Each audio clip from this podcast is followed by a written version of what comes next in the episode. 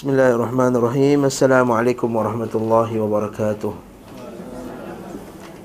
إن الحمد لله نحمده ونستعينه ونستهديه ونستغفره ونعوذ بالله من شرور أنفسنا ومن سيئات أعمالنا من يهده الله فلا مضل له ومن يضلل فلا هادي له وأشهد أن لا إله إلا الله وحده لا شريك له وأشهد أن محمدا عبده ورسوله أما بعد فإن أصدق الحديث كتاب الله وخير الهدي هدي محمد صلى الله عليه وسلم وشر الأمور محدثاتها وكل محدثة بدعة وكل بدعة ضلالة وكل ضلالة في النار Antara kesilapan yang biasa orang awam selalu buat pada bulan Ramadan Allah menganggap bahawa bulan Ramadan ni bukan bulan untuk menuntut ilmu Lalu mereka meninggal, meninggalkan kuliah-kuliah dengan alasan bahawa untuk menumpukan kepada ibadah. Kita katakan menuntut ilmu itu adalah min ajallil qurubat. Menuntut ilmu itu adalah semula-mulia amalan sunat. Kalau ilmu itu ilmu sunat lah. Semula-mulia amalan selepas amalan fardu adalah menuntut ilmu. Kata Al-Imam Al-Khattabi rahimahullahu ta'ala, kalau bukan kerana menuntut ilmu Aku dah tutup kitab aku Dan aku sebenarnya sunat lagi bagus. Tapi disebabkan menuntut ilmu itu lebih afdal Daripada Amalan-amalan sunat yang lain. Kata Imam Ahmad bin Hanbal Seorang itu mengetahui satu bab Daripada bab-bab ilmu. Satu malam dia dapat tak faham Satu bab dari bab-bab ilmu Lebih baik daripada beberapa ratus rakaat salat malam Kata Imam Syafi'i rahimahullahu taala kalau kerana untuk ilmu terlebih afdal aku dah tutup dah kitab-kitab aku semua dan aku pergi menuntut aku pergi beribadah. Jadi termasuk beribadah pada bulan Ramadan adalah menuntut ilmu. Apatah lagi kita di zaman fasad. Di zaman tersebar kejahilan yathbutul jahlu wa yurfa'ul ilmu wa yakthiru wa yakthuru fihi al-harju wa mal harju ya Rasulullah al-qatl al-qatlu. Kita pula pada zaman di mana yathbutul jahal kejahilan tu sangat kuat. Wa yurfa'ul ilm ilmu itu diangkat. Wa yakthuru fihi al-harj dan banyak padanya pembunuhan. Wa mal harju ya Rasulullah al-qatl al-qatl pembunuhan-pembunuhan ya Rasulullah. Jadi kita kena betulkan balik kefahaman orang awam. Masalah ni iaitu Ya, di sambil dia nak khatam Al-Quran, di sambil dia di sambil dia nak kiam malam dan di sambil amal-amal ibadah yang lain dan ilmu juga termasuk min ajal al-qurubat termasuk amalan yang terbaik sekali.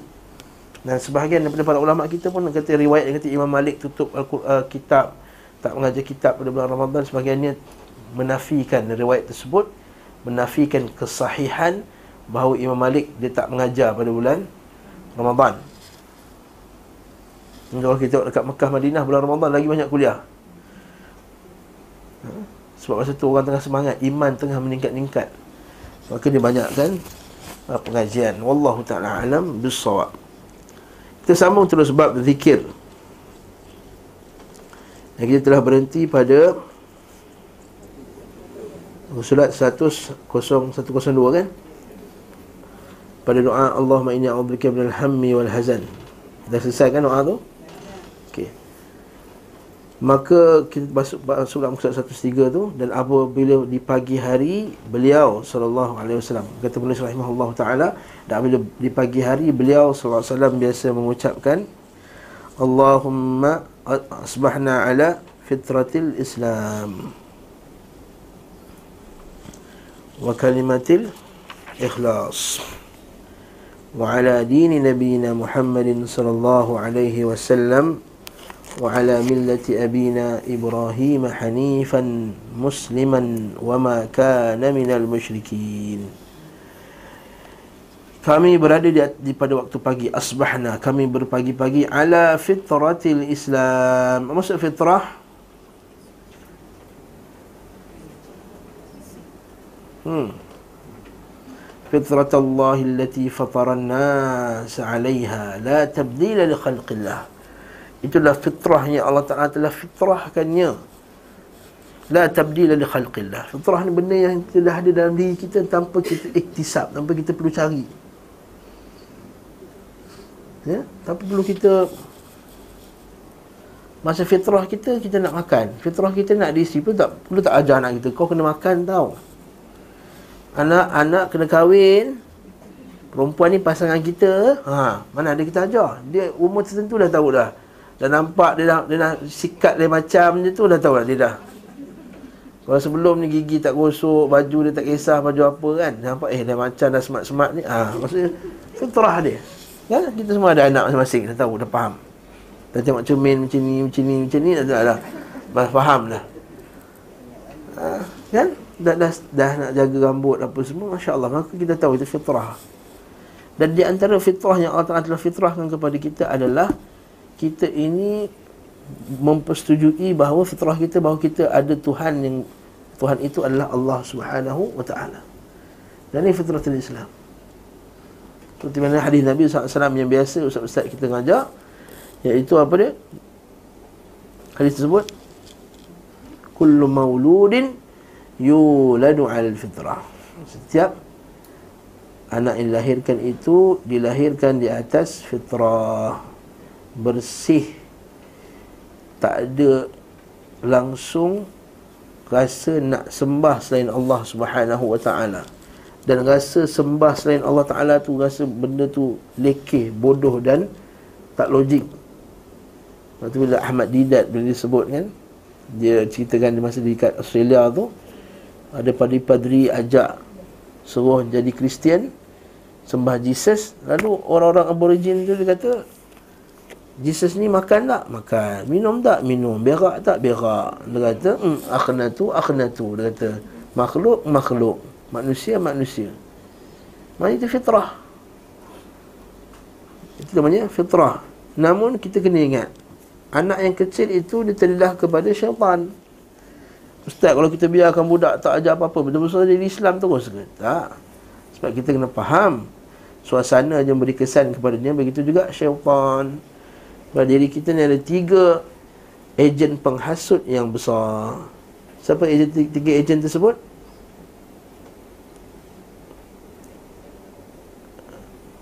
Semua tahu jawapan ni.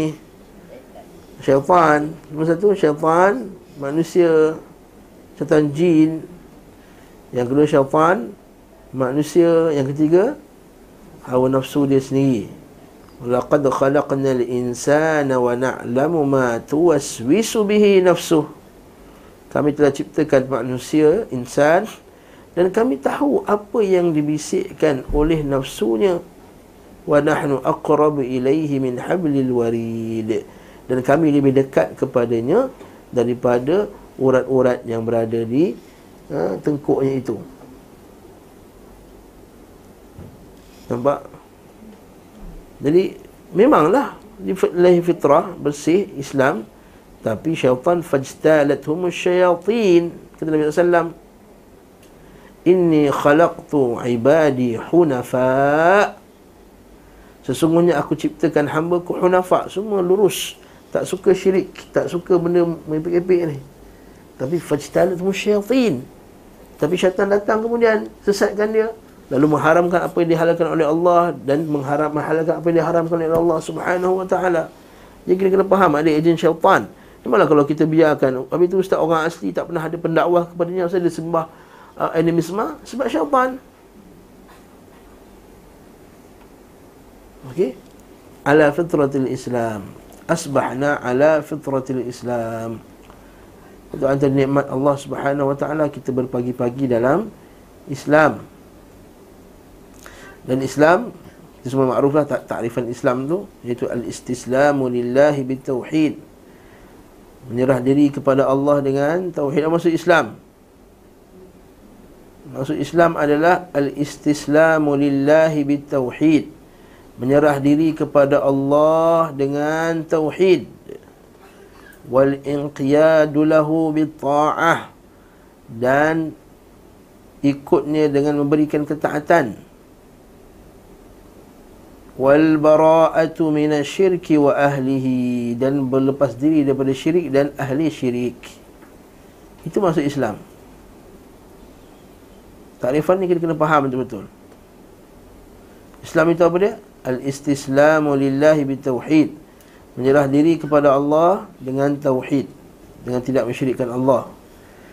Wal inqiyadu lahu bil ta'ah dan memberikan kepatuhan memberikan ketaatan.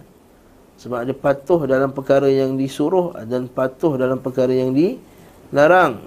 Wal bara'atu minasyirki wa ahlihi dan melepas diri daripada syirik dan ahlinya Ibrahim kana ummatan qanitan lillah wa lam yakun minal musyrikin. Betul kata Allah SWT kata sesungguhnya Ibrahim itu satu umat qanitan lillah yang patuh pada Allah. Lam yakun minal musyrikin. Ha. Hanifan qanitan lillah lam yakun minal musyrikin. Ini ayat tu. Qanitan lillah lam yakun minal musyrikin. Sebenarnya Ibrahim itu qanitan. Kana ummatan qanitan lillah hanifan setelah perkataan hanifan. Wal walam yaku minal musyrikin. Ayat surah an-nahl ayat 120 dalam ayat ni Allah Taala telah mengumpulkan empat sifat pada Nabi Ibrahim. Ha, empat sifat Nabi Ibrahim yang menjelaskan maksud Islam Iaitu Ibrahim itu ummah Contoh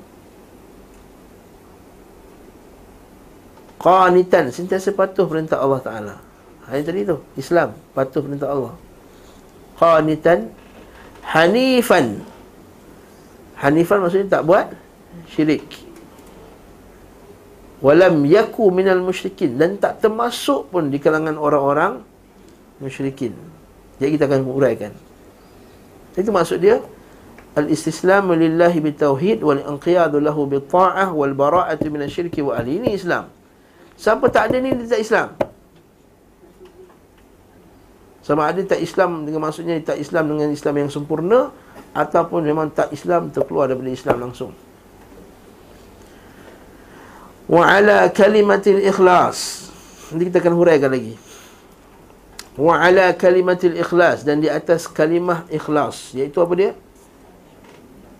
La ilaha illallah. Kenapa nama dia ikhlas?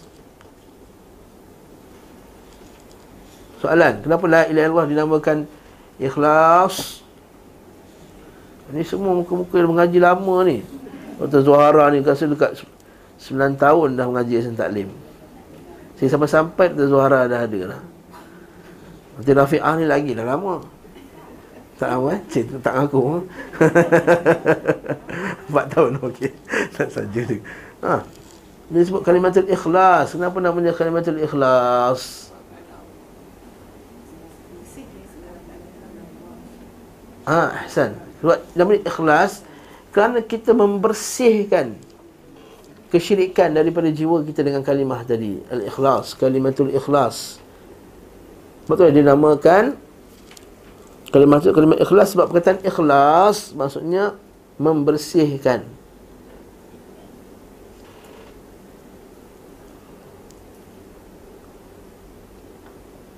Betul orang tu namakan ikhlas sebab dia bersihkan niat dia hanya untuk Allah Subhanahu wa taala ni ikhlas.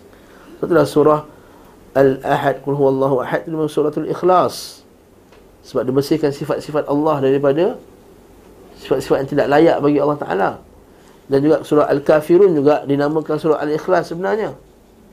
Surah Al-Kafirun kuliah ayuhal kafirun sebab dia membersihkan peribadatan kepada selain Allah Subhanahu Wa Ta'ala membersihkan syirik dalam masalah al-ibadah dan membersihkan bid'ah. Lepas tu kita kata kuliah ayuhal kafirun la a'budu ma ta'budun wala antum a'budun ma wala ana a'budu ma a'budu wala antum a'budun ma a'bud. Kenapa dua kali dia ulang satu, kita tak sembah apa yang kamu sembah. Yang kedua, kami tak sembah dengan cara yang kamu sembah. Jadi, membersihkan daripada syirik. Dan kedua, membersihkan lagi bid'ah. Kalau la ilaha illallah, bersihkan daripada syirik. Muhammadur Rasulullah, bersihkan daripada bid'ah. Faham? Kita faham? Ya la ilallah bersihkan syirik. Maksudnya tak sembah melainkan Allah Ta'ala. Muhammad Rasulullah bersihkan daripada bid'ah sebab kita akan ikut melainkan Nabi Muhammad sallallahu alaihi wasallam. Ya. Okey, seterusnya. Wa ala dini nabiyina di atas agama Muhammadin sallallahu alaihi wasallam wa ala millah wa ala millah jalan millah ini jalan millati Ibrahim apa jalan Ibrahim apa jalan Ibrahim hanifan musliman wa ma kana minal musyrikin bukan millah Ibrahim sekarang ni ajaran sesat tu sekarang ajaran sesat yang difatwakan sesat dan termasuk ter, ajaran teroris kat Malaysia ni ialah millah Ibrahim yang dulu namanya Al-Kahfi, ajaran Al-Kahfi. Depa ni kata bumi semuanya tak sah salat melainkan di bumi dia je. Dekat Indonesia sana. Jadi bila luar daripada buminya solat tak wajib. Bismillah Ibrahim. Nak pergi kelas dia kena tutup mata. Tutup mata dia akan bawa hmm, sampai kat tempat dia. Kalau orang baru. Dah lama baru dia dia pergi sendiri tafsirkan Quran bismi bi dengan ism isim nama ha, isim bukan nama isim tu ism cik. tafsir Quran tentu tanpa ada Quran sunnah tak pakai kitab tafsir apa semua dan mereka adalah anti hadis termasuk golongan yang anti hadis billah Ibrahim hati-hati. Nak bayar dia nak masuk dia kena bayar dan bila kau dah bayar tu baru dosa kita bersih.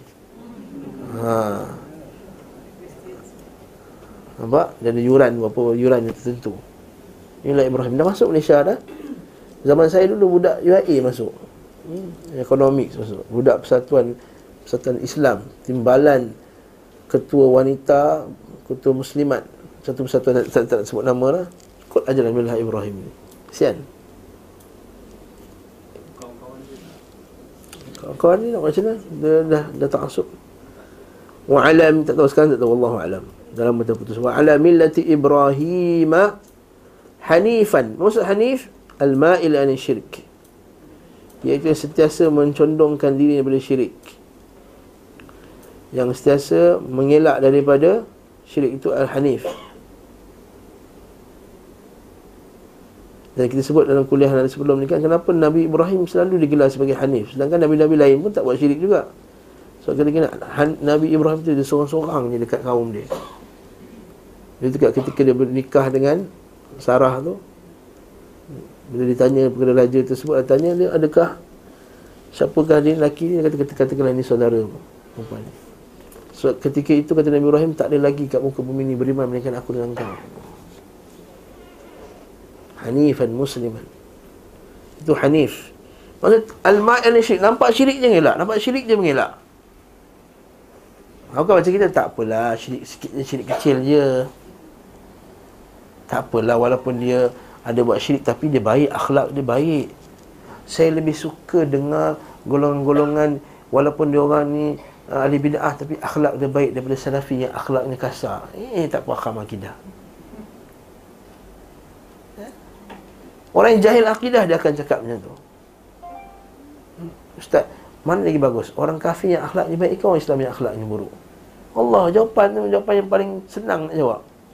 Budak, budak-budak dari dua boleh jawab Orang Islam lagi bagus Kerana tauhid dia yang dia ada Al-Ma'il dan Syirik Hanifan Musliman Yang tunduk kepada perintah Allah Ta'ala Yang hujung yang kita nak Wa ma kana minal musyrikin Dan dia tak termasuk orang-orang musyrik Maksud dia apa? Dia tak geng pun orang-orang musyrik Dia tak bersama pun orang musyrik Bila dia ada orang musyrik Dia tak duduk bersama dengan orang Inilah panggil wal bara'atu minasyirki wa ahli tadi.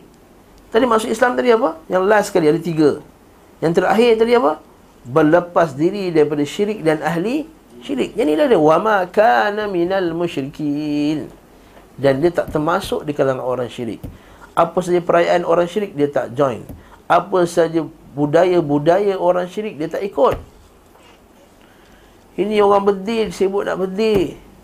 Orang nak letak lilin, sibuk nak letak lilin. Orang nak tiup-tiup lilin, dia pun sibuk nak tiup juga. Orang nak sambut satu Januari, dia pun sibuk nak sambut satu Januari. Kita buat pula, version kita pula, satu Muharram pula. Orang sambut birthday Isa, kita nak sambut birthday Nabi Muhammad SAW. Ini termasuk golongan musyrikin. Mungkin tak jadi syirik, tapi perangai orang musyrik. Nabi kata man tashabbaha biqamin fahuwa minhum. Siapa yang ikut satu satu kaum maka dia termasuk kaum tersebut. Dan termasuk di antara termasuk musyrikin adalah menjadikan orang-orang kafir sebagai walinya. Berwalikan dengan orang musyrikin iaitu menjadikan orang kafir itu sahabat baik, pembantu, penolong, dialah beri perlindungan sehingga sanggup kata tak apa orang gay nak buat dia punya amalan gay dekat negara kita kita akan pertahankan dia. Macam mana walam yakun minal musyrikin? Baca tadi masa semayang wa ma ana minal musyrikin. Kemudian dia pertahankan. Siapa nak amalkan syiah akulah akan pertahankan kesyiahan. Sehingga ada satu tokoh tu tak nak sebut nama. Dia kata kalau orang tu nak mengkritik Allah pun kita akan benarkan dia kritik Allah kerana kita nak kebebasan bersuara. Hurriyatul ta'bir dia kata. Allahul musta'an. Walam yakun minal musyrikin dan tak termasuk daripada orang musyrikin. Dia jangan terlibat langsung dengan perayaan orang musyrikin. Hatta Aid hari ibu. Ya betul hari ibu nak nak nak sayang ibu. Tak, kita buat hari lain. Yang khas untuk kita je. Yang tak terlibat dengan orang kafir punya. Dia kata kalau betul ustaz saya nak spesifikkan satu hari untuk mak saya. Boleh masing-masing punya hari masing-masing. Nanti Rafiah nak buat 12 Februari, saya nak buat 8 November. Suka hati masing-masing. Tapi kita tak ikut Orang kafirnya berapa bulan? Kau tak ingat tu masih bagus lah okay? Alhamdulillah Lam yakun minal musyrikin Wa ma kana minal musyrikin Jadi kita faham doa ni sangat padu doa ni Asbahna ala fitratil Islam Wa kalimatil ikhlas Wa ala dini Nabi Muhammad sallallahu alaihi wasallam وعلى ملة أبينا إبراهيم حنيفا وما كان من المشركين. حنيفا مسلما وما كان من المشركين. مسألة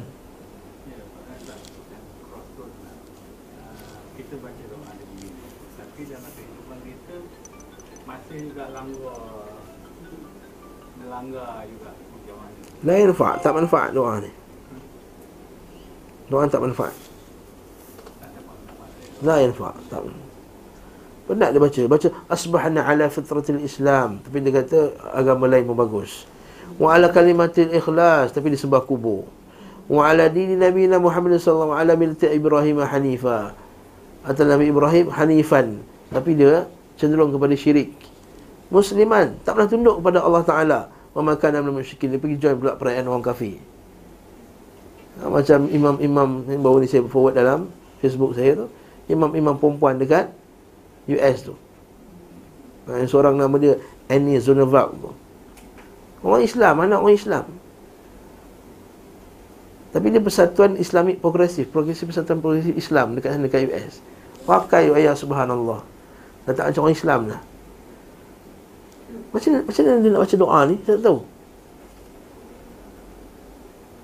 Dia benarkan gay Dia nikahkan orang gay Macam Hanifah? Musliman tunduk kepada Allah. Ummatan qanitan lillah Qanitan Ibrahim itu qanitan lillah.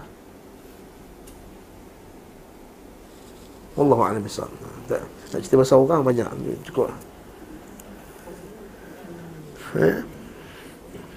Rasulullah SAW diutus untuk diri dan umatnya doa akan dapat hidayah pada masa sama Betul, Ustaz tak elok Ustaz bantai orang ni Doa hidayah lah Ustaz Kita doa hidayah tapi kita kena cerita juga Kesilapan-kesilapan dia Kata Imam Ahmad rahimahullah Mana lagi suka Imam Ahmad Sebutkan bahaya orang bid'ah ataupun puasa, iktikaf dan berzikir. Kata Imam Ahmad bin Hanbal, sungguhnya aku menjelaskan kesalahan orang-orang yang sesat itu lebih aku sukai daripada solat sunat, daripada puasa sunat, daripada iktikaf. Kerana solat, iktikaf, zikir, pahala tu untuk dia seorang. Jadi dapat faedah seorang. Adapun menjelaskan bahaya golongan ahli-ahli bid'ah ini, semua orang dapat manfaat daripadanya. Betul kenapa ustaz yang taklim ni sikit buat ceramah itu, sikit buat ceramah golongan ni, golongan tu. Kita menjelas kepada orang tentang bahaya puak-puak ni. Rasulullah SAW diutus untuk diri dan umatnya. Demikian tercantum dalam hadis yang iaitu lafaz dan agama Nabi kita Muhammad sallallahu alaihi wasallam. Perkara ini menjadi topik perbincangan sebahagian ulama. Adapun hukumnya sama seperti hal-hal lain yang serupa dengannya seperti sabda beliau dalam khutbah dan tasyahud dalam salat Ashhadu anna Muhammadan Rasulullah Aku bersaksi bahawa Muhammad adalah Rasulullah Sesungguhnya beliau SAW mendapat taklif beban syariat agar makhluk ciptaannya mengimani bahawa ia adalah Rasulullah. Kewajipan hal itu bagi beliau SAW lebih besar dibanding kewajipan manusia selainnya untuk beriman kepadanya. Beliau SAW adalah Nabi untuk dirinya sendiri dan kepada umatnya yang mana beliau termasuk salah seorang di antara mereka. Maksud Nabi termasuk salah seorang umat Nabi Muhammad tapi dia itu adalah Nabi Muhammad SAW Maka Rasulullah SAW adalah utusan Allah untuk diri dan juga umatnya. Faham tak? Dia adalah utusan untuk diri dia sendiri dan juga untuk umatnya. Wa syahadu anna Muhammad Rasulullah. Disebutkan bahawa beliau SAW bersabda kepada putrinya Fatimah Apa yang menghalangimu untuk mendengarkan apa yang aku wasiatkan kepadamu ma yamna'uka an tasma'i ma usika bih an taquli idha asbahat wa idha amsayt ya hayyu ya qayyum bika astaghith fa aslih li sya'ni wa la takilni ila nafsi tarfat ain ya hayyu ya qayyum. Ini nama Allah Taala yang antara yang terhebat sekali min asma'illah al-azam antara nama Allah yang paling agung idza du'iya bihi ajab. Kata, kata Nabi sallallahu alaihi wasallam yang nama ini kalau dia berzikir dengannya maka mustajablah doa. Maka ulama kata antara namanya adalah ya hayyun Ya Qayyum yang Allah telah sebutkan dua tempat. Yang pertama Dalam surah Al-Baqarah Ayat kursi Yang kedua dekat surah Ali Imran. Al-Hayyu Al-Qayyum Yang hidup dan yang Qayyum Yang berdiri sendiri maksudnya apa? Dia mentadbir alam ini bersendirian. Yang berdiri sendiri iaitu yang mentadbir alam ini bersendirian yang tidak yang menegakkan pentadbiran alam ini dan tidak berhajat kepada makhluk maksudnya dan hayy bila sebut hayy hidup maksudnya itu isbat kepada sifat-sifat yang lain seperti mendengar, melihat, berkata-kata, mengetahui, mempunyai kehendak sebab yang hidup je yang ada benda tersebut tak? Orang yang hidup apa dia buat? Dia bercakap. Orang yang hidup dia mendengar, orang yang hidup dia melihat, orang yang hidup dia berkehendak, orang yang hidup dia ada cinta, ada benci, ada marah. Jadi bila sebut hai yang hidup, maka itu menunjukkan isbat menetapkan sifat-sifat yang sempurna yang lain. Betul Allah Ta'ala kata, dia itu dah sempurna, dia itu hidup dengan kehidupan yang sempurna, dengan sifat yang sempurna, bahkan dia menghidupkan pula dan mentadbir pula makhluk-makhluk yang lain. Ya Hayyun, Ya Qayyum, bika astaghith, dengan engkau ya Allah aku memohon pertolongan istighathah dan cantik ayat ni bika astaghith. Kalau siapa belajar bahasa Arab tahu kenapa dia mulakan dengan harful jar dulu? Bika astaghith. Dia tak kata astaghithu bik. Ha so apa cik Lin? Ha yang tak kelahai Khamis kan lepas ni kelas Sa'ali bika astaghith. Yang belajar bahasa Arab semua nyuruh kat luar duduk luar sebab takut orang tanya ha? Ha? Priority Boleh juga Tapi lebih Lebih tepat lagi Apa dia? Hmm, Menunjukkan taksis Menunjukkan itu Spesifik Hanya milik Allah. Macam kita banyak kali sebutkan Na'budu iyaka Dengan iyaka na'budu. Maksud dia Beza. Na'budu iyaka Kami sembah engkau tapi ia akan nak na'budu hanya kepada engkau kami semua. Itu juga bika astaghith hanya kepada engkau ya Allah aku memohon pertolongan. Apa beza isti'anah dengan istighathah? Ini banyak kali disebut dah dalam kuliah ni. Nasta'in dengan nastaghith. Nastaghith dia lebih lebih spesifik daripada nasta'in. Nasta'in memohon pertolongan sama ada dalam keadaan senang ataupun susah. Itu nasta'in. Adapun istighasah nastaghith dia merujuk kepada memohon kepada Allah pertolongan ketika kita dalam kesusahan. Itu istighasah. Contoh istighasah macam orang nak tenggelam lah dalam ni dah, dah, nak dah nak hanyut dan tenggelam nak lemas tiba minta tolong tak tolong masa tu maka itulah kita panggil istighasah. Dan istighasah ni hanya milik Allah innama la yustaghathu bi innahu la yustaghathu bi innama yustaghathu billah sungguh tidak orang beristighasah kepada aku. Tetapi istighasahlah hanya kepada Allah kata Nabi sallallahu alaihi wasallam. Bila datang seorang sahabat atau beberapa orang sahabat dia kata ya Rasulullah selamatkan kami daripada orang munafik Ya Rasulullah selamatkan kami daripada orang munafik doa itu seolah-olah macam minta tolong kat Nabi SAW Nabi tak suka. Adakah kamu nak jadikan aku ni sama dengan Allah Subhanahu Wa Taala? Sesungguhnya tidak beristighasah kepadaku. Jangan kamu istighasah kepadaku. La tastaghithu bi inna yustaghathu billah.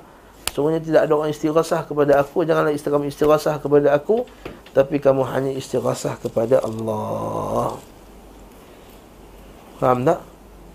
Jadi bila bila kita faham ini terbotallah akidah-akidah yang ha, golongan sufi yang kata bila ada hajat pergi minta dari Syekh Abdul Qadir Jailani dan seumpama dengannya Syekh Ahmad Tijani, Syekh Ahmad Badawi dan seterusnya. Fa aslih li sya'ni kullahu, maka eloklah urusanku kesemuanya. Dunianya dan akhiratnya. Itu maksudnya wala takilni ila nafsi dan janganlah engkau biarkan serahkan diriku kepada ku sendiri. Ini tanpa pertolongan Allah Subhanahu wa taala. Sama ada pertolongan dalam bentuk dunia atau pertolongan dalam bentuk agama. Dunia itu pertolongannya pertolongan bantuan yang kesusahan penyakit dan seterusnya. Dan pertolongan agama seperti al-ihtida mendapat hidayah daripada Allah Subhanahu wa taala. Tarfata ainin walaupun sekejap. Jadi kita doa ni. Ya hayya qayyum birahmatika astaghith aslih li sya'ni kullahu la takilni ila nafsi tarfata ain. Disebutkan pula bahawa beliau SAW bersabda kepada seorang lelaki-lelaki yang mengeluh ketika dia ditimpa pelbagai macam cubaan. Maka Nabi kata, Bismillahi ala nafsi wa ahli wa mali fa innahu la yadhabu alaika syait dengan nama Allah atas diriku, keluargaku dan hartaku maka semuanya tidak ada yang akan menimpa, mu sedikit pun tapi cuma hari ini daif. Pada sanatnya ada perawi yang lemah dan hadis ini dilemahkan oleh Al-Imam Nawawi rahimahullah ta'ala. Juga Syalbani rahimahullah pun kata hadis ini daif. Kita tak apa nak baca sangat doa ni. Disebutkan pula lagi bahawa beliau biasa mengucapkan di pagi hari Allahumma inni as'aluka ilman nafi'a wa rizqan tayyiba wa amalan mutaqabbala. Doa ni sangat bagus. Kita baca lepas subuh. Allahumma inni as'aluka ilman nafi'a. Ya Allah bagilah aku ilmu yang bermanfaat. Ilmu manfaat ni dua segi. Satu, ilmu itu yang bermanfaat. Zat ilmu tu sendiri. Ain ilmu tu sendiri dia manfaat. Contohnya ilmu hadis, ilmu Quran, ilmu tafsir, ilmu tak manfaat ilmu sihir. Ha, ilmu-ilmu ilmu main muzik, ahsan. Ha, main muzik. Ilmu menarian, tarian. Awak ni tak pandai menari, bocor-bocor lah, tak apa-apa lah. Baguslah. Jahil ilmu ini adalah berilmu. Ilmu kalam contohnya. Ha, ini ilmu yang tak bermanfaat, ilmu falsafah. Pertama. Yang kedua, ilmu manfaat dari segi benda tu manfaat tapi tak manfaat bagi kita. Jadi ada Quran, belajar Al-Quran, belajar hadis, belajar pasal zikir tapi tak pernah nak amal pun. Jadi tak manfaat pada dia juga. Bahkan jadi hujah ke atas dia di akhirat kelak. Tahu hujah kat atas kita? Iaitu ilmu ni akan dakwa kita. Quran akan dakwa kita akhirat kelak. Kalau kita amalkannya. Jadi bila disebut Allahumma inni as'aluka ilman nafi'an, ya Allah berilah aku ilmu manfaat. Kita minta dari segi dua sisi tadi, iaitu ya Allah bagi aku ilmu manfaat. Hidayahkan aku supaya aku pergi ngaji ilmu manfaat ni.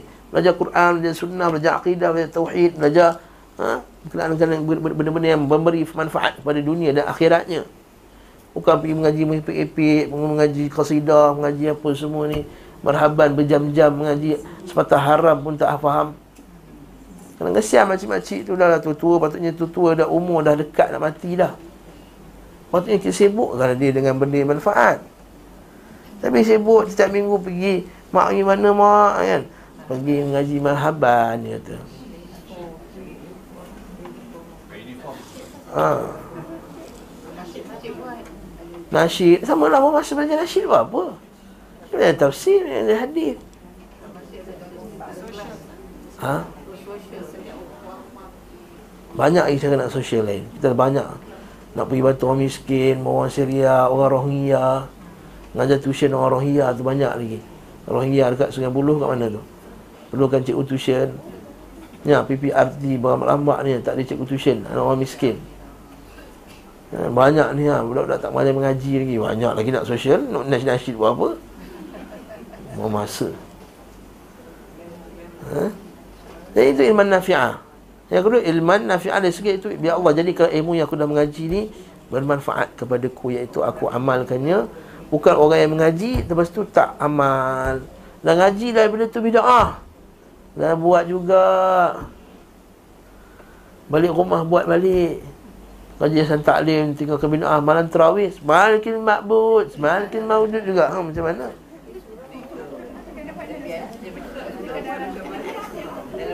Ha?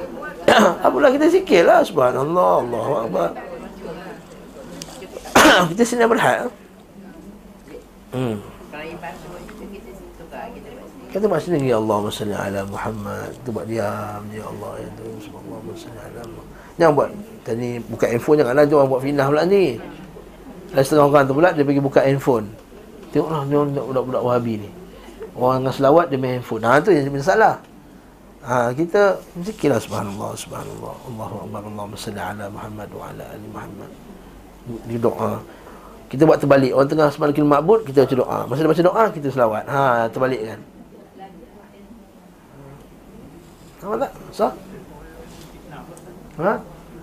Fitnah apa dia? Fitnah apa dia? Bid'ah tu fitnah lagi besar daripada kita buat. Tak. Bid'ah tu yang macam belah agama Islam.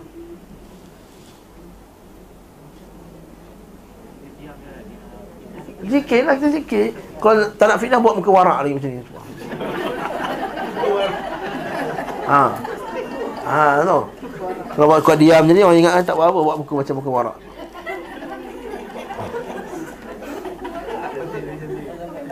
Ha, jadi orang kata, doa apa tu? Oh, berzikir. Ha. Tak pula dia tak doa tapi zikir. Nampak tu?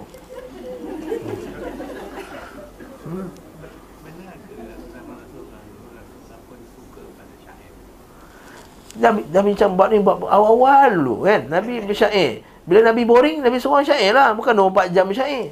Dalam masjid bersyair Kat luar bersyair Sikit-sikit bersyair. Buka radio bersyair Buka TV syair Kasidah Syair lah Syair untuk meringankan kita Meringankan Meringankan berat kita. Kadang kita boring juga. Tak dengar kuliah Innalhamdulillah 24 jam Kita pun boring juga kan? Tak? Innalhamdulillah Bisa buka je. Selama Jadi kita pun rasa kadang perlu benda yang melihat gitu. Kandungan syair. Kandungan syair benda yang, benda yang harus boleh asalkan tak ada benda-benda yang syirik dan khurafat, benda yang bid'ah. Tak ada alat muzik, tak ada unsur-unsur pujaan kepada wanita lebih-lebih. Ha. Fatimah tubuhmu sungguh cantik. Ha, mana boleh itu haram. Ha, syair. Ha, mana boleh walaupun syair tak ada alat muzik. Yang nyanyi tu laki. Pakai kopiah pula tu. Ha. Ha, tak. Syair, syair, cuma syair biasa. Ha. Tak masalah. Dan tidak ada istilah an-nasyid al-islamiyah. Orang kata ada nasyid Islam. Tak ada. Kata Salih Fauzan, tidak ada istilah nasyid Islam. Yang kamu kata Islam tu ada nasyid. Tak. Nasyid-nasyid lah. Macam mana ada karipap Islam? Mana tak karipap Islam? Ha, Jadi jangan jangan kita misbah karipap Sebab ada dia sembelih uh, daging tu betul. Baca bismillah Pekerja-pekerja semua berwudu ha, kan? Untuk aurat. Sebelum sebelum semayang Sebelum bekerja tahaj, uh, tu Buat duha dulu. Ha, tak, tak menjadikan karipap tu karipap Islam. Karipap ialah karipap. Sama juga Yang nasyid tu pakai kopiah Kan? Buat muka warak Apa semua ada janggut pakai baju Melayu macam ni, baju Rehan, tu buat klip macam ni, macam ni, macam ni kan. Tidak menjadikan lagu tu jadi Islam. Lagu-lagu. Nah, syair, syair. Tak ada syair Islami, tak ada. Syair, syair. Nasyid, nasyid. Dia lagu bila jadi lagu lah. Contohnya, Tengah orang nak mengaji dia Apa kita, kita nak mengaji syair ni Ha, lagu lah, qasidah 24 jam qasidah, 24 jam. Nak tahu lagu tak lagu Budak tu hafal 10 qasidah Hadis patah haram pun tak hafal. Ha, tu lagu. Tanya dulu, kita berapa banyak lagu dah hafal? 10 lagu. M. Nasir Ni kira kan? Kira-kira Oi memang 10 lagu aku hafal. Kali surah hafal apa tu? Hmm, ha, ha, lagu lah ha, Maksudnya Lagu tu tadi telah melakarkan kamu Ghaflah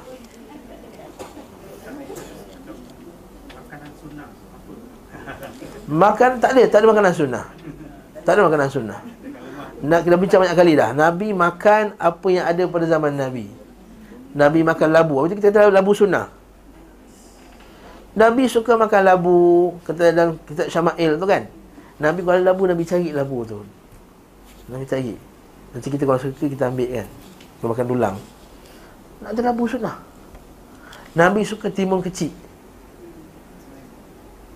Habis tu nak ada timun sunnah. Berilah saya menjual makanan sunnah. Apa dia timun?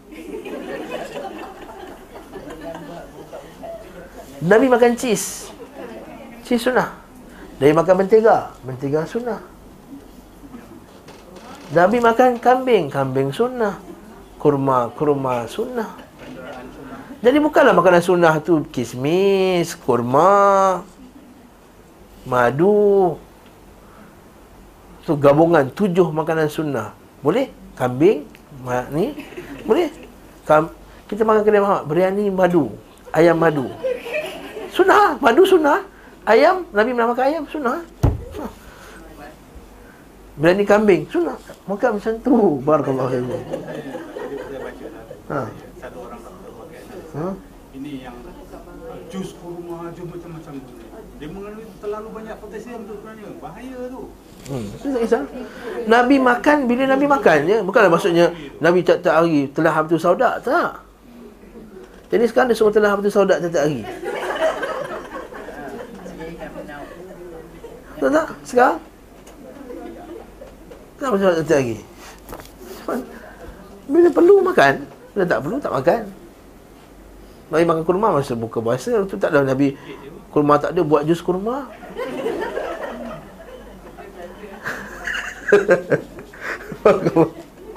Tapi Nabi makan Air yang rendam Rendaman kan Rendaman kismis Rendaman ni Nabi suka buat air rendaman Besok tu Nabi minum Bukan tak sampai arak lah dia macam kita buat air renaman lemon kan. Kita nak peti ais tu pagi kita, kita minum. Macam itulah dia menyegarkan badan. Maksudnya kesimpulan kata Syekh Saleh Abdul Aziz Ali Syekh. Nabi minum dan Nabi makan apa yang ada pada zaman Nabi. Sebab benda tak benda tak mudarat. Benda tu bagus untuk kesihatan. Jadi mas sekarang kalau orang tu suruh kita ayam masak lemak, kita makan ayam masak lemak. Sunnah. Suruh kita ikan patin masak tempoyak. Ikan patin masak tempoyak kita makan. Ikan keli salai. Hmm, makan ikan keli salai. Oi, nak buka puasa ni. Ha? Kurma ni yang kata kurma Nabi tu. Kata kalau uh, jadi uh, Ya, yes, itu banyak perbincangan padanya. Ada yang kata kurma yang tujuh biji tu khas kalau kita makan dekat Madinah saja. Pendapat pertama. Ada kata tak kat sini pun boleh juga. Tapi itu kurma ajwah lah. Ha, Mustafa sebab taman min ajwa la yadrus mar ila sam. Ha. Betul betul hadis itu sahih. Tapi tidaklah kita namakan kurma tu kurma sunnah. Sebab Nabi makan kurma yang lain juga. Kurma kering tak tak namakan kurma sunnah. Nabi makan kurma. Bahkan yang banyak yang Nabi makan adalah kurma kering. Mesti Aisyah radhiyallahu ya Rasulullah adakah kami ini akan dihisap oleh Allah sedangkan kami makan aswadan je? Aswadan maksudnya apa? Dua benda hitam maksudnya air dan juga kurma. Adakah kami dihisap oleh Allah Ta'ala kena makan dua benda ni je? Nabi kata, ya akan dihisap. Ini betul masuk nikmat Allah Subhanahu Wa Ta'ala. Wa amma bi ni'mati rabbika, eh, bukan, ayat tu apa? Uh, apa ayat tu? Tentang nikmat. Kamu akan tanya tentang nikmat kamu. Tadi lah saya sebut ya. Bisa makan teman-teman ajwa. Bisa makan tujuh biji ajwa pagi-pagi. Maka tak kena penyakit melainkan kematian. Betul? Sebab tu setengah orang berubat dengan kurma ajwa makan kurma ajwa pagi-pagi. Tu bila dah bila adanya hadis ni dia pun angkatlah harga kurma ajwa jadi RM50 ha itu standard Lepas tu kata penjual makanan sunnah. Dia pun tahu lah adanya hadis dia upkan harga. Lepas tu beli ajwa ada tempat-tempat dapat murah. Okey? Hmm apa dia? Mekah lagi mahal lah Malaysia lagi mahal Dia murah Madinah je Okey Allahumma inni as'aluka ilman nafi'ah. Selesai ilman nafi'ah. Wa rizqan tayyiba. Dan rezeki yang baik. Sebab tu disusun doa ni dengan ilmu dulu. Sebab orang yang ada ilmu saja yang tahu membezakan rezeki yang baik dengan rezeki yang tak baik. Cantik doa ni. Itu kata Syekh Abdul Razak dalam kitab dia risalah tu. Uh, risalah nama risalah itu syarah tujuh kewajipan kita kepada Allah taala wajibatuna haula ma amara Allah Subhanahu wa taala dia kata antara kelebihan doa Nabi ni nampak. Nabi memulakan dengan Allahumma isqal ilman nafi'a wa rizqan tayyiba cantik susunan ni. Maksudnya orang yang hanya ada ilmu saja yang akan dapat bezakan tayyib dengan tak tayyib. Kenapa yang jahil tak mengaji? Dia pergi ke di tempat haram dia menjaga tempat haram Kan? Dia tak tahu forex tu haram buat forex. Dia tak tahu yang tu Excel tu ulama dah keluar fatwa sekian dan sekian. Tak tahu bahawa uh, investment yang dia buat investment yang haram. Dah invest juta. Lepas tu datang saya tak boleh mengaji bawa jumpa ustaz macam mana investment saya ni.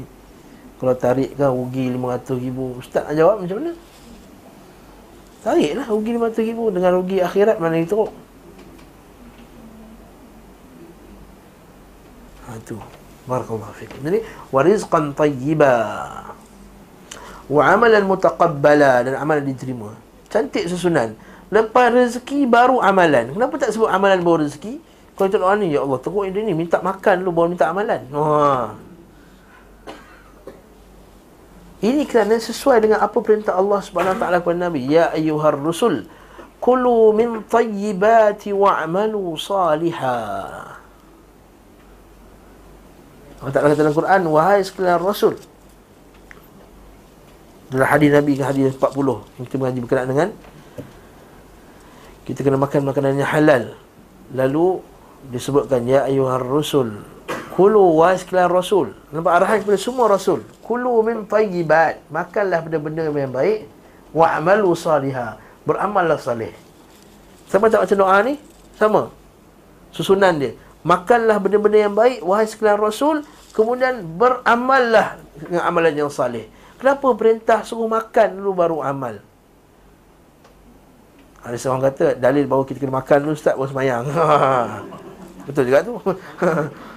Betul juga tu. Bila kita buka puasa kita makan dulu baru kita semayang. Ha, betul. Idza hadara al-isya wal asya falyabda'u bil asya kan? Bila bila isya datang dengan asya datang makan makan malam dah terhidang terhidang eh? Bukan baru nak order terhidang. Maka kamu mulakan dengan asyak dengan dengan dengan isyak dengan asyak dengan makan malam dulu. Tapi bukan itu isu dia. Isu dia sekarang ni adalah maksud daripada doa ni adalah amalan seseorang itu tidak akan diterima oleh Allah Subhanahu wa taala melainkan daripada rezeki yang tayyiban ha itu maksud dia. Lepas tu sebut halalan tayyiban halalan tayyiban ha rezeki seorang itu tidak akan amalan itu tak akan diterima melainkan daripada hasil daripada rezeki yang halal. Seperti mana hadis Nabi sallallahu alaihi wasallam yang makruf kita semua tahu. Kenaan dengan orang yang yutilus safar asy'ath akbar berdebu kepalanya, pakaiannya, kusut rambutnya, kusut masai sebab dia yutilus safar, dia pan, jauh safir je kan. Macam kita naik flight lama, 12 jam, 10 jam, kan boleh keluar selebet je kan, air basi ada, rambut tak tersusun, muka, mata pisat kan, macam tu kan. Ha, itu tahu-tahu naik flight tu. Kalau naik unta, ha lagi ya. Lagi dah selebet. Maksudnya, tu hadis tu kata, yutilus safar. Ash'ad akbar, kemudian yamuddu yadaihi ila sama, dia angkat tangan dia ke langit. Kata ya Rab, ya Rab, ya Rab tiga kali Tapi dia punya makannya haram, minumannya haram Fa anna yustajabu dhalik Maka macam mana boleh mustajab doa Dalam hadis tu uh, Ibn Rajab Al-Hambali sebut do, Orang tu ada banyak penyebab untuk doanya makbul Pertama dia berdebu-debu badannya. Keadaan kusut masai. Menunjukkan kehinaan dirinya di hadapan Allah Subhanahu Wa Taala. Sebab Nabi SAW dah hadis sahih kita belajar pasal haji sebelum ni kan. Allah Taala suka pada hamba-Nya pada hari Arafah dalam keadaan kusut masai dia berdoa kepada aku. Maksudnya bila nampak keadaan macam tu bukan maksud kita suruh kusut masai tak. Bila orang dalam keadaan macam maksud dia dalam keadaan yang susah. Sedangkan Allah Taala kata amman yujibal mutarra idza da'ah. Siapakah yang akan meng, memakbulkan doa orang dalam kesusahan bila dia meminta? Dan orang dalam kesusahan, betul tak? Asy'atha akbar. Yang kedua, penyebab dia makbul yutilu safar, dia musafir. Yang kita semua tahu hadis, tiga doa tiap kali itulah orang musafir, orang nak buka puasa dengan orang yang ibu untuk anaknya. Yang muddu yadaihi ila sama, angkat tangan ke langit pula. Kan Nabi kata Allah SWT hayyun karim, Allah Taala itu maha malu lagi dia maha mulia. Dia malu bila hambanya angkat tangan, dia menolaknya sifra, kosong. Tiga dah. Yang keempat, dia kata Allahu Allah, Allahu Allah tiga kali. Maksudnya ini ada unsur ilhah, merayu. Waktu Nabi SAW dia dia kata uh, bila berdoa kena merayu kepada Allah SWT ilhah. Sebab tu ini rahsia kenapa doa di akhir surah Ali Imran tu Rabbana, Rabbana, Rabbana, Rabbana tujuh kali Rabbana. Dan mengiktiraf kerububiahan Allah. Rububiyah Allah pula tu. Lima pula. Mengiktiraf rububiyah Allah. Rabb, Ya Rabb, Ya Rabb. Tetapi mustajab tak? Tak mustajab doa dia sebab makanan dia haram, minuman dia haram, pakaian dia haram. Ghudhiya bi haram. Badan dia menjadi gemuk dan sihat dengan benda yang haram. Sedangkan ada lima tadi, lima perkara yang menyebabkan doa dia makbul. Tetapi tertolak dengan benda yang haram tadi. Sebab ini kenapa rahsia Allah Ta'ala sebut warizqan tayyiba wa amalan mutaqabbala. Dan awal-awal lagi ilmu ilman nafi'ah. So Allah kata Syekh Abdul Wahab, Syekh Muhammad bin Abdul Wahab At-Tamimi, An-Najdi, Syekhul Islam. Okey. Mujaddidud dakwah yang telah mengubah bumi landscape negara Arab daripada negeri yang syirik ke negeri tauhid. Saya sebut ni sengaja saya sebut panjang-panjang ni. Sebab ada orang sekarang ni kata Syekh Abdul Wahab ni tak signifikan kepada dakwah Islam. Ha? Orang Habib tu memanglah itu geng bidah. Ada yang mengaku sunnah pun kata Allah tak signifikan berdakwah Islam. Tak tahu. Tak apa kita patut Khalid dia kata apa? Dia kata tujuh kewajipan kita terhadap perintah Allah. Perintah kewajipan yang pertama adalah al-ilmu bihi. Al-ilmu bihi. Ha. Yang lagi enam dalam kuliah lain. Ini. Tapi dia kata apa yang start dengan awal ilmu bihi dia sebut semua orang tahu dia kata apa? Kata Syekh. Semua orang tahu bahawa tauhid tu wajib. Jumpalah malaun mana pun. Nak kasar. Eh? Malaun mana ke mangkuk mana ke jumpa tauhid wajib tak? Eh tauhid kena tauhid. Tapi dia kata tapi berapa ramai yang pergi mengaji pasal tauhid. Dia kata syirik bahaya. Tanya siapa-siapa pun dalam dunia ni, semua tahu syirik bahaya. Tanya sistem Islam. Syirik bahaya tak sistem Islam? Eh bahaya syirik. Tapi dia mengaji tak syirik? Semua tahu riba itu haram. Tanya siapa-siapa pun. Tapi tanya dia Tahu tak riba tu apa? Lalu dia menjauhinya. Semua tahu makan harta anak yatim itu haram. Bahaya. Tapi siapa yang mengaji berkenaan dengan harta anak yatim dan cara pengurusannya. Ha, kat sini lah kata Syekh Abdul Wahab dia start dengan ilmu dulu. Tujuh kewajipan atau perintah Allah ada wal ilmu bihi iaitu ilmu dengannya dan seterusnya azam lepas tu amal lepas tu istiqamah lepas tu ha lepas tu takutkan perkara yang merosakkannya dan seterusnya seterusnya okey dan sekali cakap dah laju supaya nanti kita buat kuliah kitab tu semua orang datang okey nak nipis je kitab tu subhanallah. Tiga jam boleh habis. Okey, seterusnya pula disebutkan pada beliau SAW sungguhnya apabila seorang hamba mengucapkan ketika pagi hari sebanyak tiga kali Allahumma inni asbahtu minka fi ni'matin wa afiyatin wa sitr alayya ni'mataka wa afiyataka wa sitraka fid dunya wal akhirah Lalu di petang hari dia mengucapkan seperti itu Maka menjadi suatu kewajipan di atas Allah Untuk Allah menyempurnakan hal itu Tapi hadis ini juga terdapat kelemahan. Tapi boleh juga sebagian ulama masukkan di dalam uh, Muslim juga amal dia mulailah Allahumma ini asbahtu minka. Ya Allah aku berpagi hari dalam nikmat daripadamu. Asbahtu minka. Fi ni'matin dalam keadaan nikmat. Wa afiyatin dalam kesihatan. Wa sitrin dan pemeliharaan ditutup oleh kamu ya Allah. Sitr. Di, di ada penutuplah sutra ada. Sitr. Fa atimma alayya ni'matak. Maka sempurnalah ke atasku nikmat kamu ya Allah. Wa afiyataka dan afiatmu. Afiahkan kesihatan apa semua. Wasitraka dan pemeliharaanmu fi dunya wal akhirah. Komplit hmm. doa ni kan? Kesihatan keselamatan apa semua fi dunya wal akhirah Kemudian disebutkan bahawa beliau SAW bersabda Barang siapa yang setiap pagi dan petang mengucapkan Hasbi Allahu la ilaha illahu alaihi tawakkaltu wa huwa rabbul arshil azim Tujuh kali Hasbi Allah Cukuplah bagiku. Allah Ta'ala cukup bagiku. Kecukupan hanya Allah Ta'ala yang bagi. Ya. La ilaha illahu Tuhan melainkan dia. Alaihi tawakal tu Katanya aku bertawakal Wahuwa Rabbul Arshil Azim Tujuh kali bagi Maka siapa yang bacanya Maka Allah mencukupi apa yang menjadi kepentingannya Dalam urusan dunia dan akhirat. Hasbi Allahu la ilaha illa wa Hasbi wa ni'mal wakil. Ya, Antara doa yang Nabi Ibrahim baca ketika dibakar tu. Kemudian disebutkan bahawa beliau SAW bersabda Barang siapa mengucapkan di kalimah ini di awal siangnya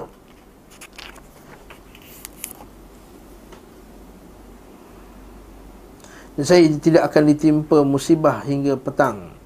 Dan barang siapa mengucapkannya di akhir siang Dia tidak akan ditimpa musibah sehingga pagi Iaitu doa yang sebelah tu. Doa Sayyidul Istighfar.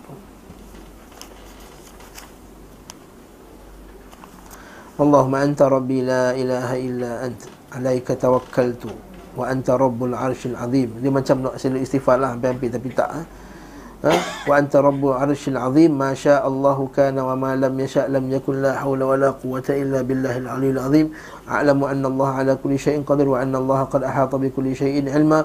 اللهم إني أعوذ بك من شر نفسي وشر كل ذابة أنت آخذ بناصيتها. إن ربي على صراط مستقيم. Hadis ضعيف okay. Tak apalah. ضعيف Tak boleh ضعيف maksud itu boleh kita ambil doa tu bagus kan? Dikatakan kepada Abu Darda sungguhnya rumahmu terbakar. Maka ia menjawab ia tidak terbakar oleh dan Allah tidak akan melakukannya kerana kalimah-kalimah yang aku dengar dari Rasulullah. Lalu ia menyebutkan kalimah-kalimah di atas. Pada sanadnya ada perawi yang majhul tidak dikenali. Hmm. juga ada dalam sanadnya ada Al-Aghlab bin Tamim. Al-Bukhari berkata dia seorang mungkarul hadis hmm. Suka bawa hadis-hadis mungkar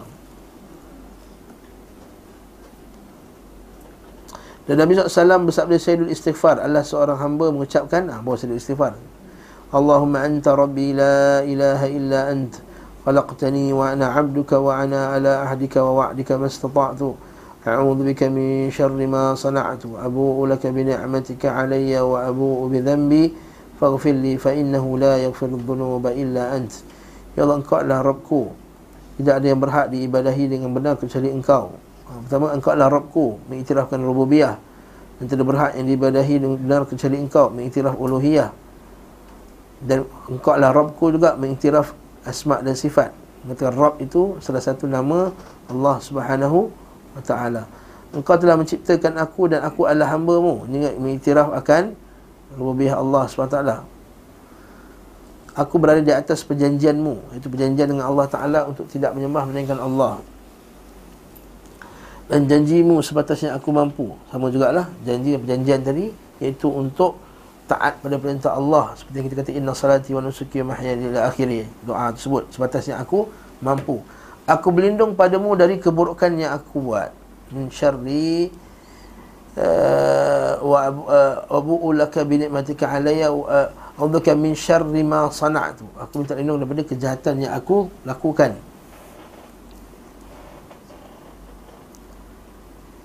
Abu ulaka aku mengakui nikmatmu ke atasku wa abu ubidhambi aku juga mengaku akan dosaku. Hmm. Kata Ibn Qayyim orang ni dia mengaku dia akan rasa rendah ta'zim kepada Allah Taala bila dia sedar dua benda. Satu dia sedar dia berdosa, yang kedua dia sedar akan nikmat Allah. rasa pengagungan kepada Allah datang dengan dua. Satu rasa berdosa dengan Allah Taala. Yang kedua dia rasa nikmat Allah Taala. Dia ingat nikmat nikmat Allah SWT yang Allah Taala bagi. Ya. Kadang-kadang macam baru ni ada orang quote satu kata-kata yang sangat bagus. Kata aku malu di hadapan Allah. Allah Taala bagi aku satu lagi kehidupan pada pagi hari tapi aku mulakannya dengan sembahyang subuh yang lewat. Ha macam itulah. Orang bagi kita something benda yang sangat berharga kemudian kita malas-malas nak buat apa yang dia minta. Kita malulah. Jadi kata Abu ulaka bi ni'matika alayya wa abu bi dhanbi faghfir maka ampunkanlah aku ya Allah innahu la yaghfiru dhunuba illa ant so tak menghapuskan dosa melainkan engkau. Ini mengiktiraf bahawa Allah Taala saja yang menghapuskan dosa. Para sahabat mengucapkannya waktu pagi dan meyakininya lalu ia meninggal pada hari itu mencari dia masuk syurga. Para sahabat mengucapkannya waktu petang dan meyakininya dan meyakininya kan meyakininya al-yaqin dan mengamalkan muqtadah dia iaitu apa yang konsekuensi terhadap kalimah tersebut barulah lalu ia meninggalkan meninggal malam itu dan saya masuk syurga. Sekali lagi kalau baca Allahumma anta rabbi la ilaha illa anta di sebelah kubur tak dapatlah doa ni. Okey.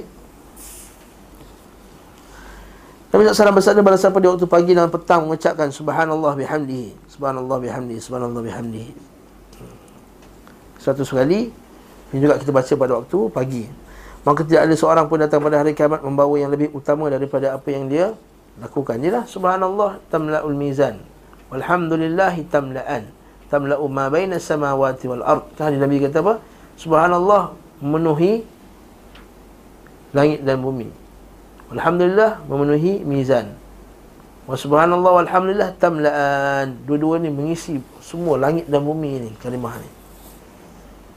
Tamla'u ma fis samawat wa ma fil ard. Mengisi apa yang di langit dan di bumi. Langit tujuh lapis tu Allah Taala penuh. Sekali-sekali ucap subhanallah sekali sebut wa bihamdihi.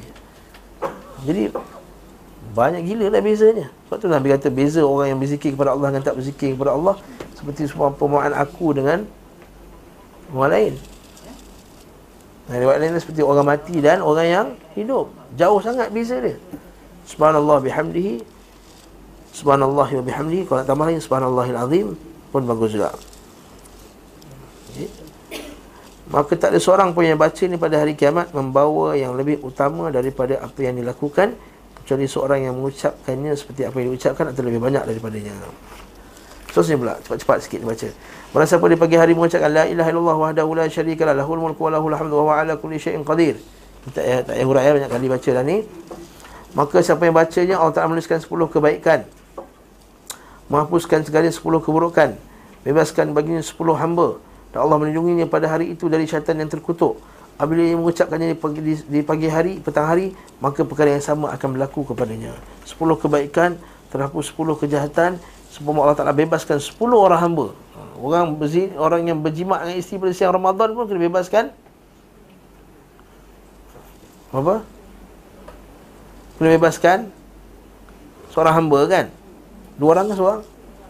Seorang hamba. Maka Baca doa ni Macam sepuluh orang hamba bebaskan. Lagi banyak La ilaha illallah wa la syarika lahul mulku wa lahul hamdu wa ala kulli syai'in qadir. Dan boleh juga baca seratus kali. Nanti baca orang ni. Dan salam bersabda pada siapa dia bagi pagi, pagi hari membaca doa yang sama juga maka baginya sama seperti membebaskan 100 budak kalau baca 100 kali itu sebaginya 100 kebaikan dihapusnya 100 kesalahan dan kalimat itu menjadi penghalangnya dari syaitan sepanjang hari. Dan tidak ada seorang membawa amalan yang lebih utama daripada apa yang dikerjakan kecuali orang itu mengucapkan yang lebih banyak daripada itu. La ilaha illallah wa la syarika lah lahul mulk wa lahul hamdu wa ala kulli syai'in qadir. Itu hadis sahih Bukhari. Dari Musnad Ahmad. Disebutkan bahawa beliau SAW mengajari Sa'id bin Thabit. Yang pagi petang ni tak ada yuhi wa yumit. Dan lepas mayang tu ada yuhi wa yumit. Pagi petang tak ada yuhi wa yumit. La ilallah wa la syarikan lahul mulku lahul wa ala kulli syai'in qadir. Ya la ilaha Allah hadahu la syarika lahul mulku wa lahul hamdu yuhyi wa yumit wa huwa ala kulli syai'in qadir. Itu yang bersalat Lepas tu Nabi SAW mengajar Sa'id bin Thabit dan merintahkan agar menyuruh keluarganya untuk menjaganya setiap pagi. Allah baik Allahumma labaik labaik wa sa'alik wal khairu bi fi yadik wa minka bika wa ilik Allahumma ma kultu min qawlin au halaftu min halafin au nadartu min nadrin fa masyiatuka baina yadai dhalika kullah. Ma syi'ta kana wa ma lam yasha' lam yakun wala hawla wala quwwata illa bik innaka ala kulli syai'in qadir. Allahumma man sallaita min salatin fa ala man sallait wa man la'anta min la'natin fa ala man la'anta أنت ولي في الدنيا والآخرة توفني مسلما وألحقني بالصالحين. اللهم فاطر السماوات والأرض عالم الغيب والشهادة. ذا الجلال والإكرام فإني أحد أحد إليك في هذه الحياة الدنيا وأشهدك وكفى بك شهيد شهيدا بأني أشهد أن لا إله إلا أنت وحدك لا شريك لك. لك الملك ولك الحمد وأنت على كل شيء قدير. وأشهد أن محمدا عبدك ورسولك. وأشهد أن وعدك حق ولقاءك حق والساعة حق آتية لا ريب فيها.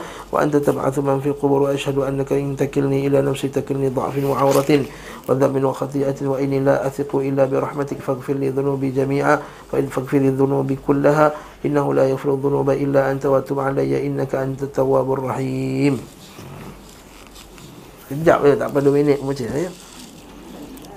Okay. Aku menyambut panggilanmu ya Allah Aku menyambut panggilanmu ya Allah Labbaika wa labbaika wa labbaika wa sa'daik okay? Kebaikan berada di tanganmu Dah huraikan banyak kali kan Allah Ta'ala hanya buat benda yang baik Benda yang buruk juga Allah Ta'ala buat Tapi tak dinisbahkan kepada Allah Ta'ala Bagi beradab dengannya. Allah Ta'ala buat benda yang baik Dan benda yang buruk pada makhluk Tapi pada buatan Allah benda tu baik. Faham tak? Darimu, denganmu dan kepadamu. Darimu aku datang. Denganmu aku hidup. Dan kepadamu aku kembali. Itu maksudnya. Ya Allah tidak tidak ada yang aku ucapkan dari perkataan Atau sumpah yang aku lakukan Atau nazar yang aku tetapkan Maka kehendakmu di hadapan semua itu Ya Allah Apa yang engkau kehendakkan pasti terjadi Dan apa yang tidak engkau kehendaki tidak akan terjadi Ini kudak dan qadar tidak ada upaya dan kekuatan kecuali dengan pertolonganmu ya Allah. Sebenarnya engkau maha kuasa atas segala sesuatu ya Allah. Tidaklah engkau berselawat melainkan kepada orang yang patut mendapatkannya. Dan tidaklah engkau melaknat kepada satu laknat melainkan kepada orang yang patut mendapatkannya. Engkau adalah waliku di dunia, pelindungku, penjagaku, kekasihku di dunia dan akhirat. Wafatkanlah aku dalam keadaan muslim dan masukkanlah aku ke dalam golongan orang yang salih. Ya Allah, pencipta langit dan bumi yang mengetahui perkara yang gaib dan yang nampak, pemilik keagungan dan kemuliaan, sungguhnya aku mengikat perjanjian denganmu, iaitu perjanjian untuk taat kepada Allah SWT dan cukuplah engkau sebagai saksi wallahu dan Allah Taala adalah sebaik-baik saksi. Bahawa aku adalah bersaksi tidak ada ilah yang berhak diibadahi dengan benar kecuali engkau ya Allah. Tidak ada sekutu bagimu bagimu kerajaan dan bagimu segala pujian. Engkau berkuasa atas segala sesuatu. Aku bersaksi bahawa janjimu benar pertemuanmu dengan pertemuan denganmu benar hari kiamat benar akan datang dan tidak ada keraguan padanya engkau membangkitkan orang-orang di kubur. Maksud engkau ni bukannya uh, maksudnya Allah Taala bangkitkan orang keluar dari kubur lah. Mahsyar tu. Okey?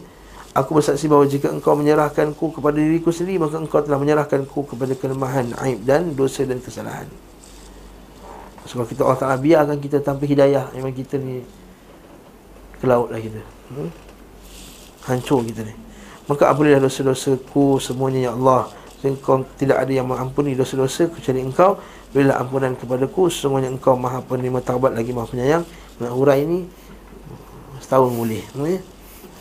Ya? Banyak sangat. Banyak sangat isi kan. Ada banyak hadis-hadis. Nak huraikan perjumpaan denganmu ya Allah. Kan? Perjumpaan dengan apa masuk perjumpaan apa masuk mahsyar. Nak hurai semua ni dalam kelas akidah lah. Bukan dalam kelas kelas ni Seterusnya petunjuk Nabi SAW tentang zikir ketika mengenakan pakaian dan yang sepertinya ini kita tangguh pada kuliah akan datang. Hmm. Hmm.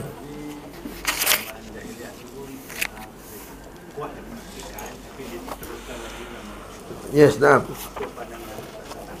Nazar ada berapa jenis nazar? Kita banyak kali sebut dah. Nazar ada nazar yang dipuji orang yang melakukan nazar tersebut.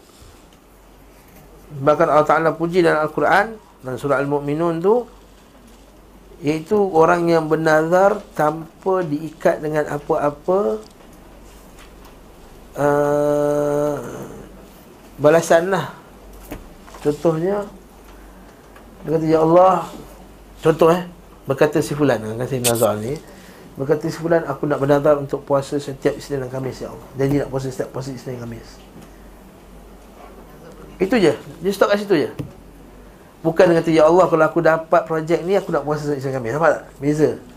Ha, nazar macam ni nazar yang terbaik. Jadi yang Allah Taala puji dalam Quran yufuna bin nadri wa yakhafuna yawman kana sharruhu mustatira. Dan mereka itu bernazar kepada Allah Ta'ala dan mereka memenuhi nazar mereka dan mereka takut akan Allah Subhanahu Wa Ta'ala. Kena juga kena kafarah juga. Nazar kalau tak buat mesti kena kafarah. Dan kafarah dia kafarah sumpah. Okey. Nazar yang kedua. Nazar yang kedua yang kurang bagus. Yang saya sebutlah conditional punya nazar kalau dapat ni baru dapat buat. Kalau dapat ni baru dapat buat puasa. Bersyarat. Yang ni Nabi kata la ya'ti minal khair wa innahu ya'ti minal bakhil. Dia tak datang kebaikan datang bakhil. Semuanya nazar macam ni tidak akan mengubah qada dan qadar kamu kata Allah Taala. Kalau terkena kena juga. Jadi bukanlah kalau nazar tak kena. Jadi Nabi tak galakkan nazar yang kedua ni kurang. Dari segi sebab dia makruh nazar yang makruh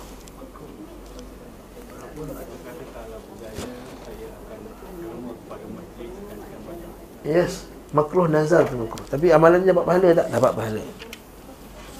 Faham tak? Nazar yang tak digalakkan. Nazar je lah, aku nak sedekah masjid, Ya Allah. Dah, bukan senang. Lepas tu berdoa lah. Macam Nabi Zakaria. Bila dapat dia tengok Maryam dapat buah kan? Ayyuhum yakful Maryam? Kan? Dia kata anna laki hadha qalat huwa min indillah inna Allah yarzuqu man yasha'u. Hunalika da'a zakaria rabbah ha, kan sudah doa kerja pun berdoa. Lepas tu berkerja pun dia tahu tengok apa yang jadi kepada Maryam ni. Dia pun menguatkan ibadahnya. Akhirnya sebab dia nak dapat anak kan? Jadi dia beribadah beribadah beribadah lalu dia berdoa dapat anak dapat anak macam itulah juga. Kalau orang tu Dia ada satu hajat dengan Allah Ta'ala Dia tak perlu sebut Ya Allah kalau dapat baru aku nak bayar. Tak, dia nazar je. Sambil dia nazar tu Dia berdoa kepada Allah Ta'ala. Itu lebih bagus daripada dia bernazar dengan bersebab. Faham tak? Biasanya Yang kedua itu lah Yang banyak Ah, nazar yang kedua tu Yang standard orang buat. Hmm. Yang kedua Kalau langgar kena bayar kafarah juga. Yang ketiga Nazar yang tak apa-apa ni lah. Nazar yang benda yang tak dimiliki. Ya Allah kalau aku dapat kereta ni Aku nak sedekahkan kereta Nanti Rafi'ah. Ha? Eh? Absal pula? Apa hal kena ke mana pula? Ma, Ini nazar yang lahor ni. Yang ni pun Yang rojihnya dia kena Dia kena bayar Kafarah juga Sebab mempermainkan nazar. Yang keempat nazar yang haram. Nazar yang haram ni wajib langgar dia kata man nadhara an yuti' Allah falyuti'hu wa man nadhara an ya'silah fala ta'si. Fala ya'si. Siapa nazar untuk taat kepada Allah maka taatlah dia. Maka siapa nazar buat maksiat kepada Allah maka jangan kamu sempurnakan nazarku. Yang nazar maksiat ni contohnya kalau aku dah kalau kalau kalau sekian-sekian aku, aku nazar aku tak nak masuk rumah mak aku lagi dah. Ai, ada ah, boleh nazar maksiat. Yang ni wajib langgar nazar tersebut dan kena bayar kafarah. Dan seterusnya nazar syirik lah. Nazar syirik ini adalah nazar kepada wali-wali, kepada kubur-kubur. Saya kata, wahai wali fulan, aku sembelihkan seekor kambing ni nazar sebagai bayar nazar. Kerana engkau telah bagi anak aku dapat 5A PSR. Haa. Wahai wali fulan Aku akan sembelihkan seekor kambing Sekiranya Kau sampaikan hajat aku kepada Allah ha. Agar anak aku dapat Demi Sekali dapat Dia pun bayar nazar dia Bukan nazar kat Allah Nazar kat wali itu Saya sebut dulu kan kat Pulau Besar Melaka tu. Ha, nazar dekat wali fulan dan fulan. Jadi ini adalah seringkasnya. Ha.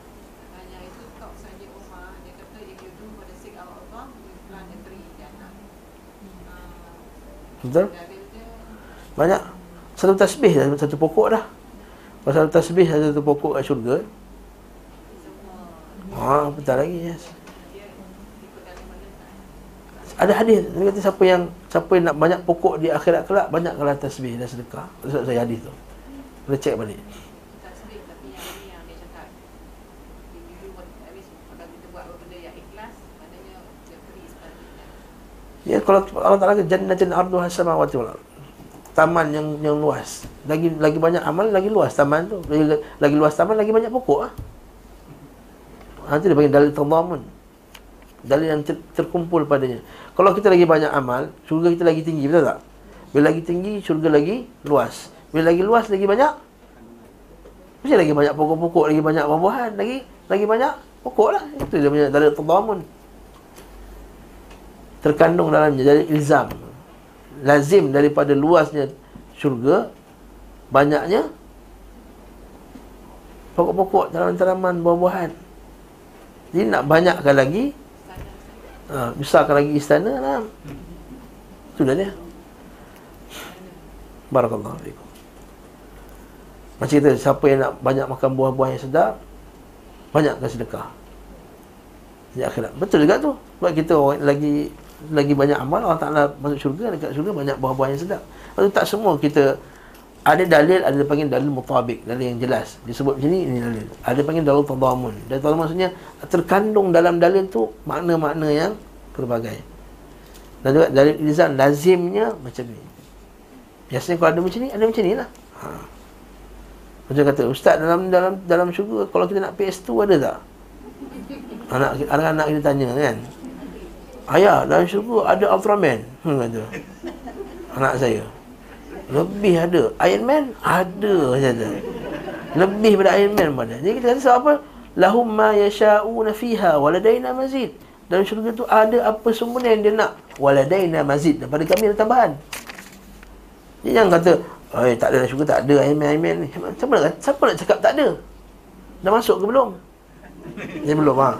Jadi macam mana kamu kata tak ada ada ada ada tak ada Allah tak kata lahum ma yasha'una fiha. Tapi Iron Man ni Iron Man tak terfikir macam mana lah Sebab dalam syurga Allah tak sediakan benda yang tak terfikir. Macam kita sebut buah-buahan Apa semua kan. Tak terfikir. Kata satu buku Hidayah Satu buku Yang bagus oleh Ibn Qayyim Hadil arwah ila biladil afrah Buku sangat bagus Pasal syurga Sifat-sifat syurga Oleh Ibn Qayyim Nama dia Hadil arwah ila biladil afrah Menyediakan roh-roh untuk berjumpa di negeri yang berbahagia. Ha, buku tajuk. Bagus buku tu, sangat bagus. Bagi dalil, semua dalil pasal syurga. Perkumpulan semua, sifat syurga, betul ke syurga ada lapan pintu, macam mana sifat pintu tu semua baru. Uh, tak tahu lah Tak dengan dalil lah Takkan pandangan dia Ibn Qayyim Kita baca lah Al-Hadith. Ha? uh, Saya tak saya dah ada terjemahan. Tajuk terjemahan dia Tamasya Ahli Syurga Macam tu lah dalam bahasa Indonesia